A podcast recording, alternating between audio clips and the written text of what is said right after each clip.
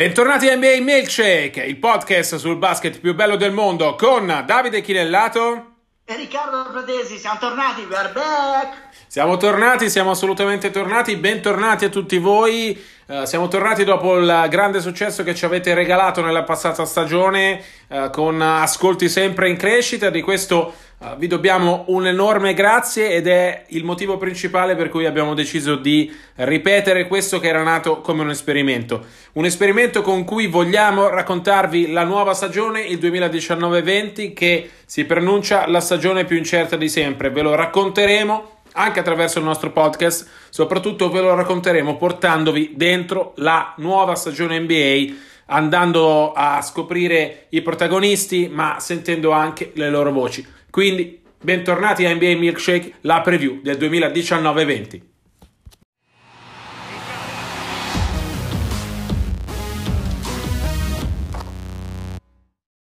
Questo è Player of the Night, il giocatore della notte. Torniamo ovviamente con le nostre solite rubrichine. giocatore della notte non è sceso in campo, ma è LeBron James.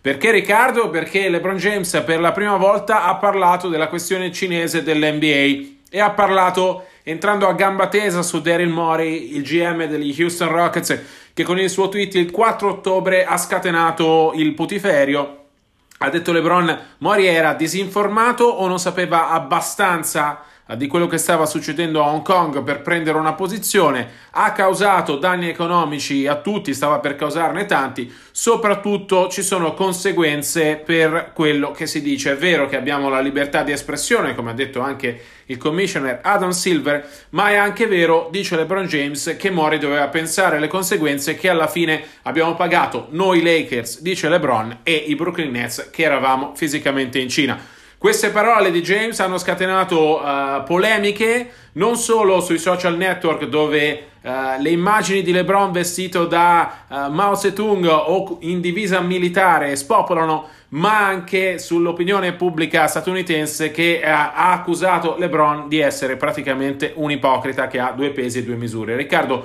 tu hai seguito anche la notte NBA, cosa, cosa, è successo? Come, come l'opinione pubblica ha accolto queste parole?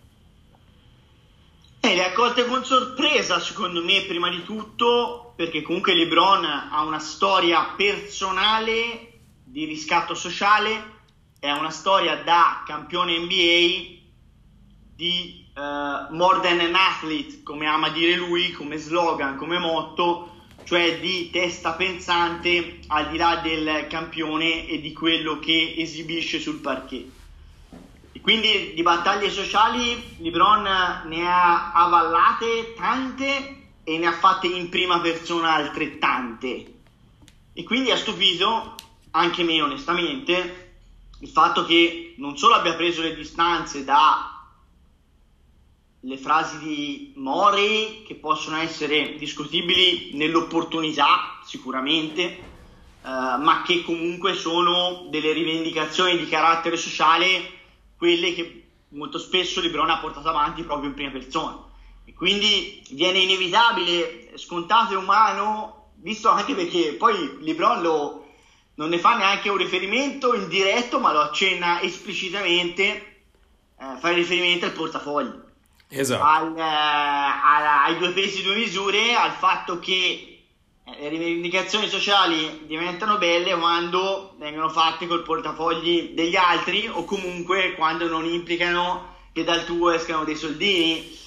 Perché ovviamente qual è il problema in, questa, in tutto questo che è il, uh, il cul-de-sac in cui è rimasto intrappolato Adam Silver finora cioè non è tanto e solo una questione di valore di merito di quello che stavo detto da Mori ma eh, e quindi il fatto che ci sia una uh, differenza di opinioni e soprattutto di ideali tra uh, la libertà di pensiero uh, americana e la visione cinese di un'intromissione su una sovranità nazionale.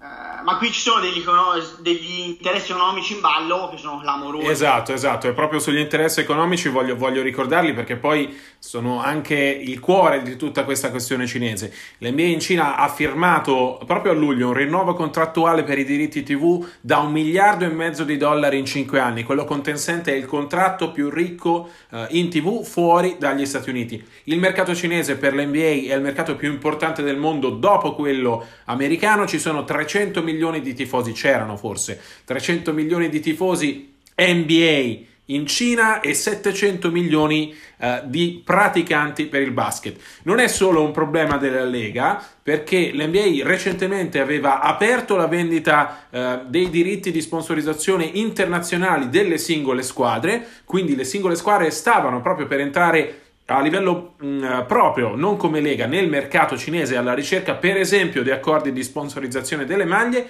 i Rocket stessi guadagnavano circa 10-15 milioni di dollari l'anno uh, dal mercato cinese, ma è un mercato importante anche per i giocatori. Ci sono tantissimi giocatori che hanno accordi di sponsorizzazione con case cinesi, penso a Clay Thompson che ha l'accordo con l'ANTA o che sono un grande nome sul mercato cinese. E ovviamente tutta questa questione finisce per impattare economicamente anche loro. Voglio farvi un ultimo esempio, era in programma un tour della eh, G League in Cina, tour cancellato assieme ai 1020 eh, relativi a Lakers Nets, un tour da cui i giocatori che prendono al massimo 25.000 dollari avrebbero potuto guadagnare a persona circa 100.000 dollari, oltre a mettersi in mostra in un mercato estremamente ricco uh, come quello cinese, cioè uh, andare alla ricerca di un contratto nella Chinese Basketball League. Uh, Davide, ti faccio, vado oltre e ti racconto storie da, di NBA vissuta da là, nel senso che lo, lo, l'ho ricordato nel mio libro il 30 su 30, l'ho proprio dettagliato, cioè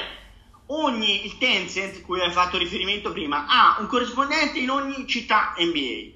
Eh, sono giornalisti? No, sono studenti cinesi i quali eh, frequentano l'università in quelle città, ma per il periodo in cui, per il quadriennio o comunque per il biennio in cui stanno negli Stati Uniti, eh, si occupano ogni singola sera della squadra NBA della città. Spesso sono addirittura in coppia, sono due persone e lavorano direttamente eh, sia in inglese che in cinese. Eh, nello specifico ti posso fare un ulteriore ehm, riferimento, la corrispondente del Tencent a San Antonio aveva un rapporto personale con Tony Parker quando a fatica sapeva i nomi de, di alcuni giocatori a roster, per cui gli chiesi come mai, mi disse che aveva degli sponsor personali cinesi, Parker medesimo, proprio come dicevi tu, per cui diciamo che eh, questa è, è, una porta che si stava ap- aprendo verso Oriente sempre di più, portando tanti soldini e improvvisamente è stata sbattuta e aggiungo i salary cap, il preview, la previsione dei salary cap per, prossime, per le prossime stagioni potrebbero risentire non ovviamente tornando indietro, ma non espandendosi quanto da previsioni proprio in funzione di questo flop del caso Mori.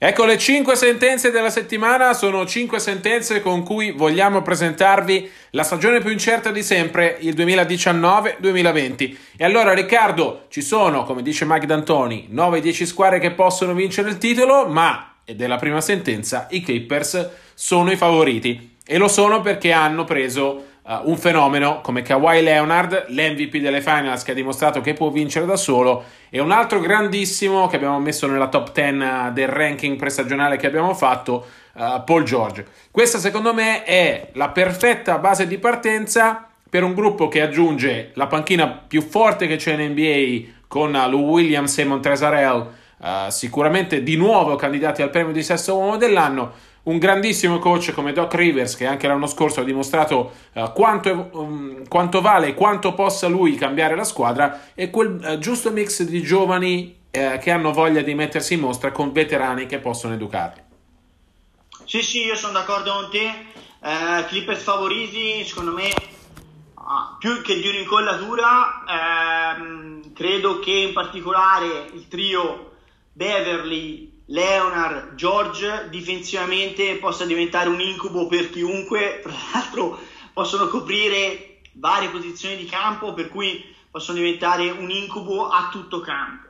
eh, in assoluto aggiungo agli elementi che hai considerato anche una proprietà nella persona di Balmer eh, molto entusiasta, eh, pronta a scuscire due soldi in più se c'è bisogno, eh, che sicuramente seguirà la scuola da vicino e magari se ci fosse da dover mettere una ciliegina sulla torta, e per ciliegina sulla torta intendo Andrei Godala, non si tirerebbe indietro. Hai citato un nome importantissimo Riccardo, eh, quello che considero personalmente il lago della bilancia per eh, dirimere la questione interna di Los Angeles, cioè chi sia la squadra più forte tra Clippers e Lakers.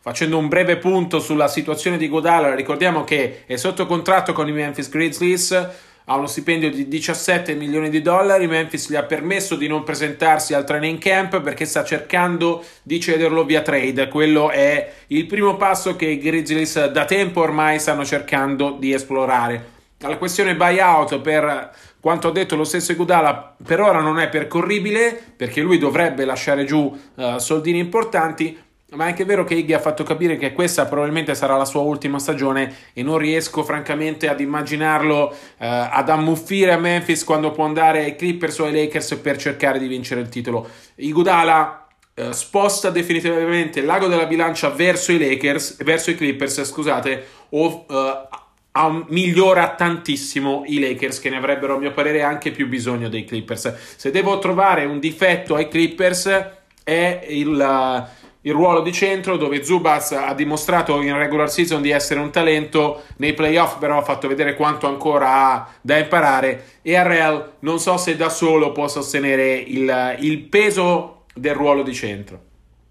Davide, Los Angeles, la nuova capitale del basket mondiale, con un derby che si preannuncia entusiasmante sia per personaggi che per contenuti tecnici, però dobbiamo parlare secondo me e lo facciamo introducendo il nostro MVP che condividiamo la, la preferenza anche di chi abdica, no? Eh, re è morto, vive il re. E...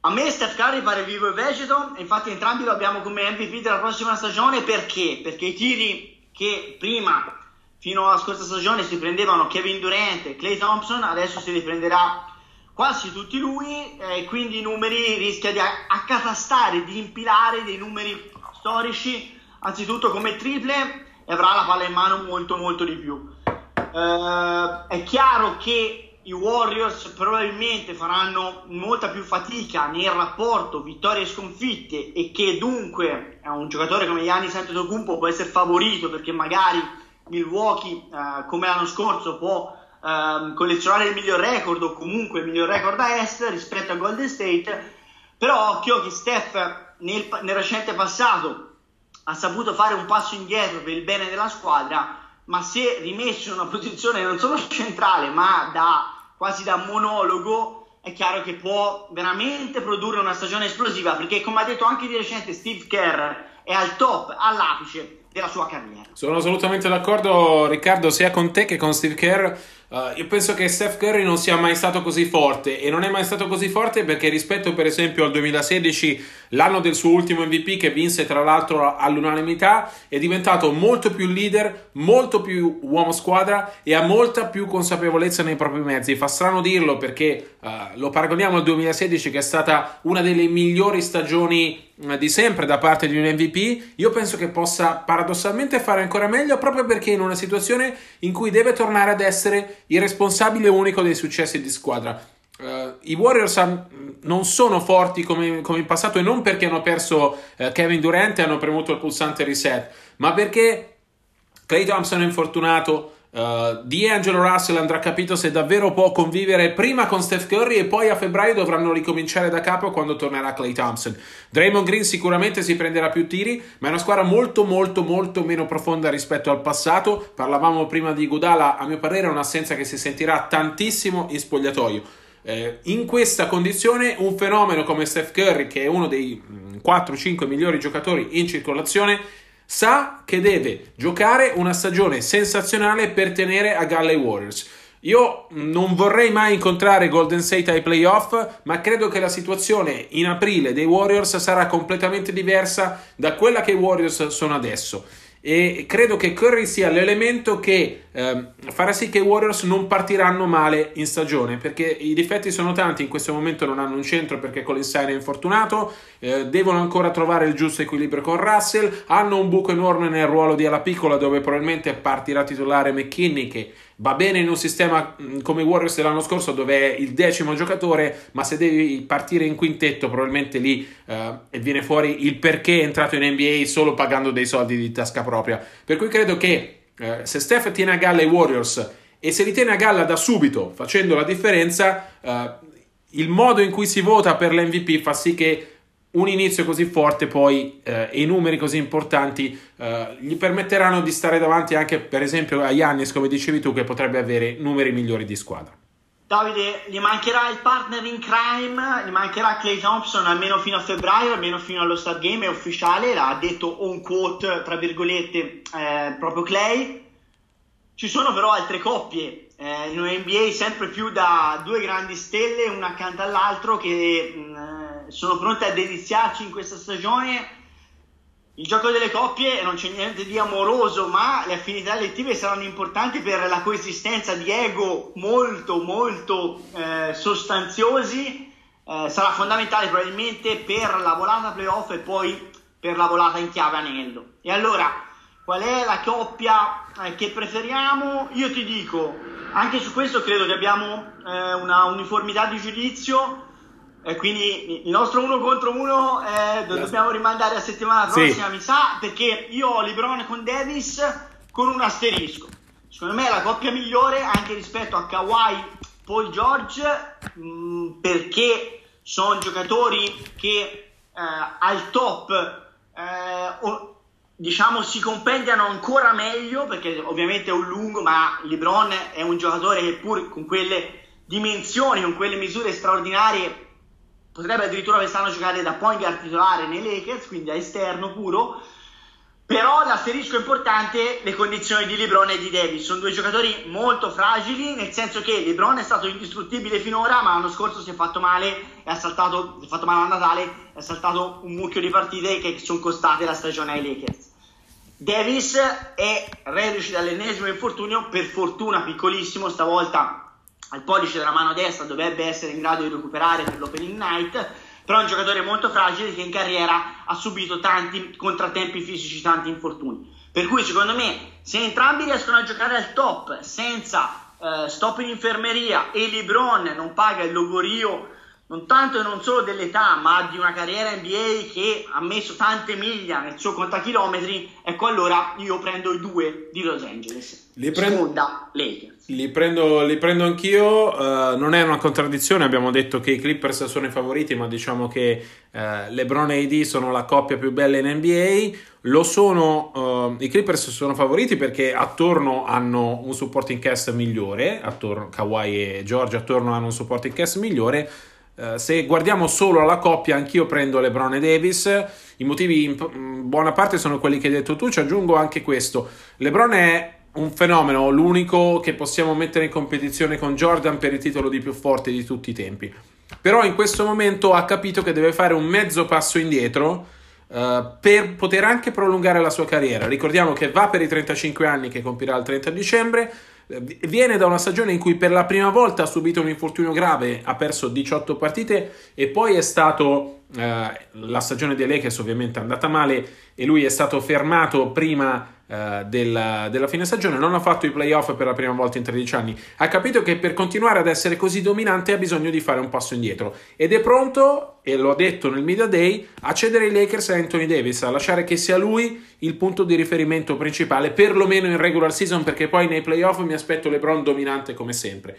Mettiamo insieme tutto questo al fatto che LeBron giocherà uh, ufficialmente da, da, point guard, non più da, da playmaker in campo, eh, e in un altro ruolo fuori e abbiamo la situazione perfetta per esplodere. Una, un grande playmaker, un grande lungo pronto finalmente a diventare fenomeno, me l'ha detto Dwayne Wade, Davis con LeBron accanto può diventare il più forte di tutti, è già il giovane più forte in circolazione, può diventare il più forte di, tutti, di tutti. siamo nella situazione perfetta per uh, far sì che questa diventi la coppia più bella della nuova NBA.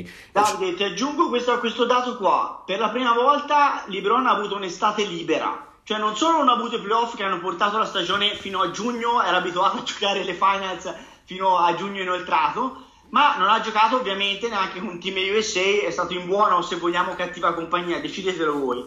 Però eh, ha avuto un'estate finalmente libera che alla sua età può avergli ridato, non lo sapremo mai, la riprova ce l'avremo solo dal campo, eh, uno smalto nuovo, una freschezza nuova che non poteva per forza avere considerando i dati anagrafici eh, la scorsa stagione. Vedremo se quello sarà diciamo, un, un, un, aiuto ulteriore per la stagione dei Lakers. Visto che stiamo parlando no, di coppie...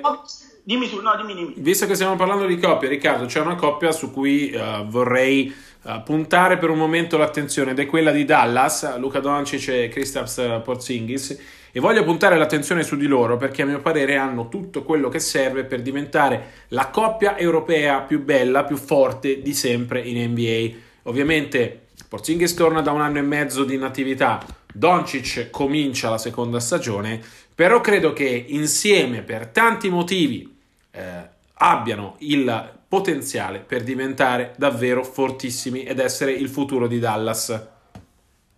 Assolutamente sì, sono d'accordo con te. Eh, tra l'altro si sono viste schegge di futuro in questo precampionato insomma la precision conta il giusto, però nel caso di Porzingis eh, conta perché il giocatore mancava da 20 mesi, se non sbaglio, da, da, da, dal parquet, 20 mesi sono tanti, eh, specialmente per un giocatore con le sue caratteristiche fisiche, c'era la necessità di vederlo eh, in fisico, eh, in, in, integralmente, dal punto di vista fisico, assolutamente recuperato in campo, perché l'azzardo, tra virgolette, di eh, Cuban eh, paghi veramente. Sembra star bene, eh, sembra trovarsi benissimo. Ecco, parlavamo prima di coppie, loro i messaggini d'amore sono anche più giovani, se li sono scambiati eh, questo precampionato. Eh, non sono stati sms, ma sono state grandi dichiarazioni eh, a, a, ai media americani di un, eh, un, amore cestistico immenso, un colpo di fulmine immediato. Anche qui parliamo di giocatori che si completano e si integrano bene l'uno con l'altro.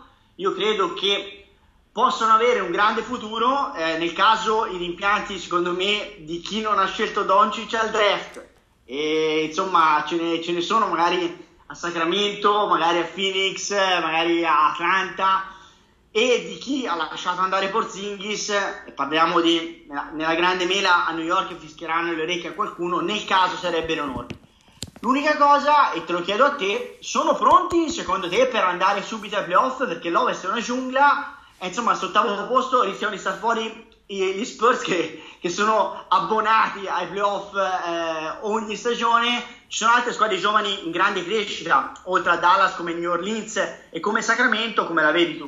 La vedo che Dallas uh, non, non farà i playoff, secondo me, nonostante Doncic e Porzingis uh, siano davvero dei fenomeni e pronti a diventare la coppia NBA più forte di sempre. E non li farà perché attorno a loro non c'è abbastanza. Parlavamo di supporting cast come ago della bilancia che ci fa preferire i Clippers, nonostante i Lakers abbiano la coppia migliore. Io dico che Doncic e Porzingis insieme sono tra le migliori coppie NBA, li metto tranquillamente tra uh, le migliori coppie della nuova stagione. Ma a Dallas manca attorno a loro quello che serve per fare i playoff in una conference uh, come l'Ovest che sarà davvero durissima. Ci spostiamo Riccardo dall'altra parte stavolta e la sentenza è che Milwaukee è la squadra più forte dell'Est di nuovo. Allora prendiamo st'aereo, andiamo nella East Coast e però non ci fermiamo né a Boston né in Philadelphia che però sono nel, sul podio assieme a Milwaukee e andiamo, risaliamo fino a Chicago, siamo su verso Milwaukee, nel Wisconsin, perché, perché? Perché casa di Gianni Antetokounmpo e va bene che reduce da un mondiale che è andato male, è andato male per la Grecia, è andato male per lui e va bene che questi tiri liberi sono, continuano ad essere un grosso problema e il tiro a tre anche, però ragazzi l'MVP in carica eh, ha una etica del lavoro che gli ha permesso ogni anno, ogni estate di presentarsi al campionato successivo eh, con un livello eh, di performance cestistiche maggiori, con un rendimento sempre in crescita spesso esponenziale. Per cui, eh, vista l'età, eh, è logico anche solo pensare che riesca a fare un ulteriore salto di qualità e quindi mettere i Bucks davanti a tutti. Io personalmente ritengo che i Bucks siano meno forti dello scorso anno, poi quest'anno avremo anche una nuova rubrica, la macchina della verità, e ci prometteremo di dire tutto anche quello che non si può scrivere, ma che pensiamo nel nostro intimo. Però questo lo voglio dire, secondo me nessuna delle squadre top a est è migliorata, perché comunque Milwaukee ha perso Brogdon e Philadelphia ha perso Jimmy Butler e Boston ha perso eh, Irving ma anche Orford soprattutto perché Irving è stato sostituito da Walker mentre Orford non è stato sostituito eh, se non da Kenter che comunque è un giocatore diverso e in assoluto di, di minor qualità però prendo proprio per Giannis Antetokounmpo eh, senza andare oltre comunque i Bucks rispetto a, ai Philadelphia 76 sì, li prendo, prendo anch'io Milwaukee e mh, mm, non posso che prendere Milwaukee perché, proprio perché Giannis ha fallito il mondiale e credo che avrà sicuramente voglia di dimostrare uh, che è l'MVP in carica. Mi aspetto una stagione fenomenale da lui, una stagione ancora migliore della precedente, anche se come avevo detto uh, Curry gli toglierà l'MVP. Mi aspetto che sia ancora più trascinatore di una squadra che ha bisogno uh, del suo fenomeno per confermarsi la più forte di tutte. Abbiamo parlato dell'est e dell'ovest, Riccardo direi che è il momento dei pronostici. Ti chiedo quindi la tua griglia delle squadre playoff sia nella Eastern Conference che nella Western Conference. E quindi questo lo dovevamo fare per forza, lo dovevamo mettere per forza in, in puntata. Quindi, ovviamente ci verrà eh, usato contro di noi alla fine della stagione, ma eccoci qua, gettiamo la maschera. E allora, Ovest, partiamo dall'Ovest che è la conference di riferimento più che mai quest'anno, eh, il divario si è ulteriormente, la forbice è ulteriormente aumentata. Io Clippers davanti a tutti, parliamo di stagione regolare, eh. io Clippers davanti a tutti, poi ho, eh, ho Houston, eh, poi ho Denver, ho Houston perché comunque secondo me Westbrook eh, vale più del Paul dell'ultima stagione, Denver perché lo scorso anno ha avuto eh, il secondo miglior record, quindi la metto sul podio, poi metto i Lakers che metto quarti ma che considero la seconda forza esattamente come te in, in un incrocio playoff, però secondo me come costanza proprio perché il supporto in casa è tutto da valutare in chiave Lakers, arriveranno dietro secondo me. Poi dal quinto all'ottavo posto una giungla, però metto Portland perché se lo merita, l'anno scorso comunque è arrivata in finale di conference e quindi merita un'apertura di credito per il quinto posto. Al sesto posto metto Utah che secondo me si è rinforzata con, eh, con Conley e con Bogdanovic. E poi al settimo posto devo comunque mettere Golden State Warriors perché sono i campioni dell'Ovest in carica e abbiamo appena detto che Steph farà una stagione straordinaria. E all'ottavo posto metto San Antonio, perché comunque inevitabilmente è una squadra che non tradisce mai, se non ha tradito eh, in chiave playoff lo scorso anno, quando non aveva Murray, adesso con Murray che rientra, in qualche modo secondo me riuscirà a fare la post-season. Quindi mi restano fuori Sacramento, New Orleans e Dallas, che sono squadre giovani e di grande prospettiva. Sì, la mia griglia dell'Ovest è simile alla tua, Riccardo, ci sono un po' di differenze, ma le squadre playoff più o meno sono quelle. Dico anch'io i Clippers primi, proprio per tutto quello che ci siamo detti finora, cioè uh, coppia super, uh, supporting cast uh, all'altezza. Ricordiamo che Paul George salterà le prime 10 partite, ma non è un problema.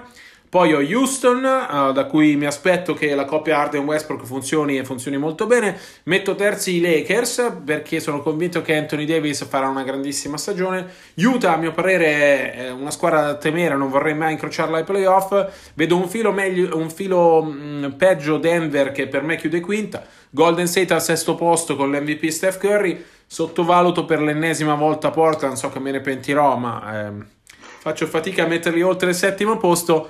Ottavi San Antonio Spurs perché fanno i playoff da talmente tanto tempo che non riesco ad immaginare i playoff senza di loro. Vi porto nel mio est dove le scelte sono complicate ma più per uh, mancanza di alternative che per uh, troppi candidati. Milwaukee la prima forza come abbiamo detto, mi piace molto Philadelphia, occhio a Ben Simmons perché si è messo il tiro da tre, uh, questa può essere la stagione della sua definitiva consacrazione. Sì, è, è un sé grande come un grattacielo di enorme.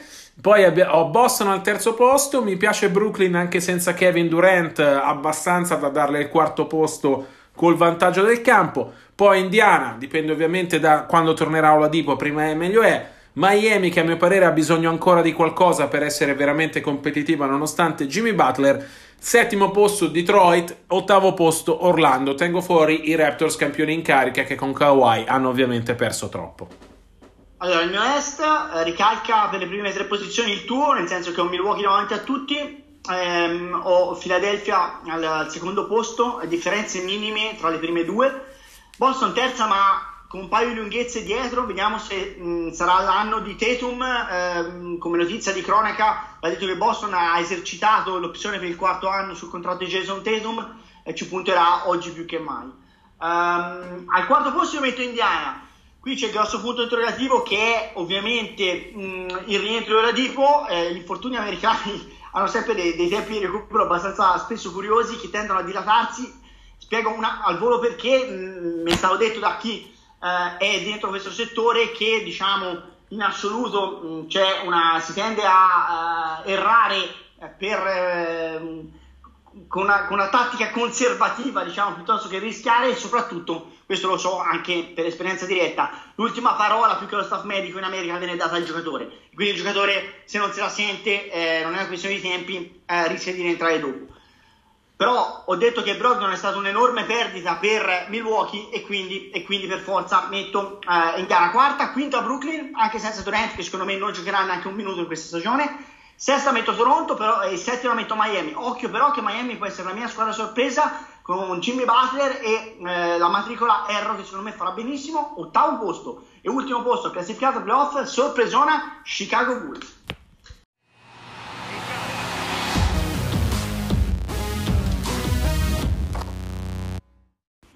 Si chiude qui la prima puntata della seconda stagione di NBA Milkshake. Vi ricordiamo che le musiche sono di Coclea e vi diamo appuntamento a martedì prossimo. Martedì è non solo il giorno classico di NBA Milkshake, ma un giorno speciale, il giorno dell'opening night da Toronto, consegna gli anelli e finalmente inizio l'NBA. Diamo appuntamento per tutte le notizie NBA uh, 24-7 sui nostri social, su Twitter, at dichinellato, at rprat75. A presto, seguiteci, ci divertiremo assieme per tutta la stagione.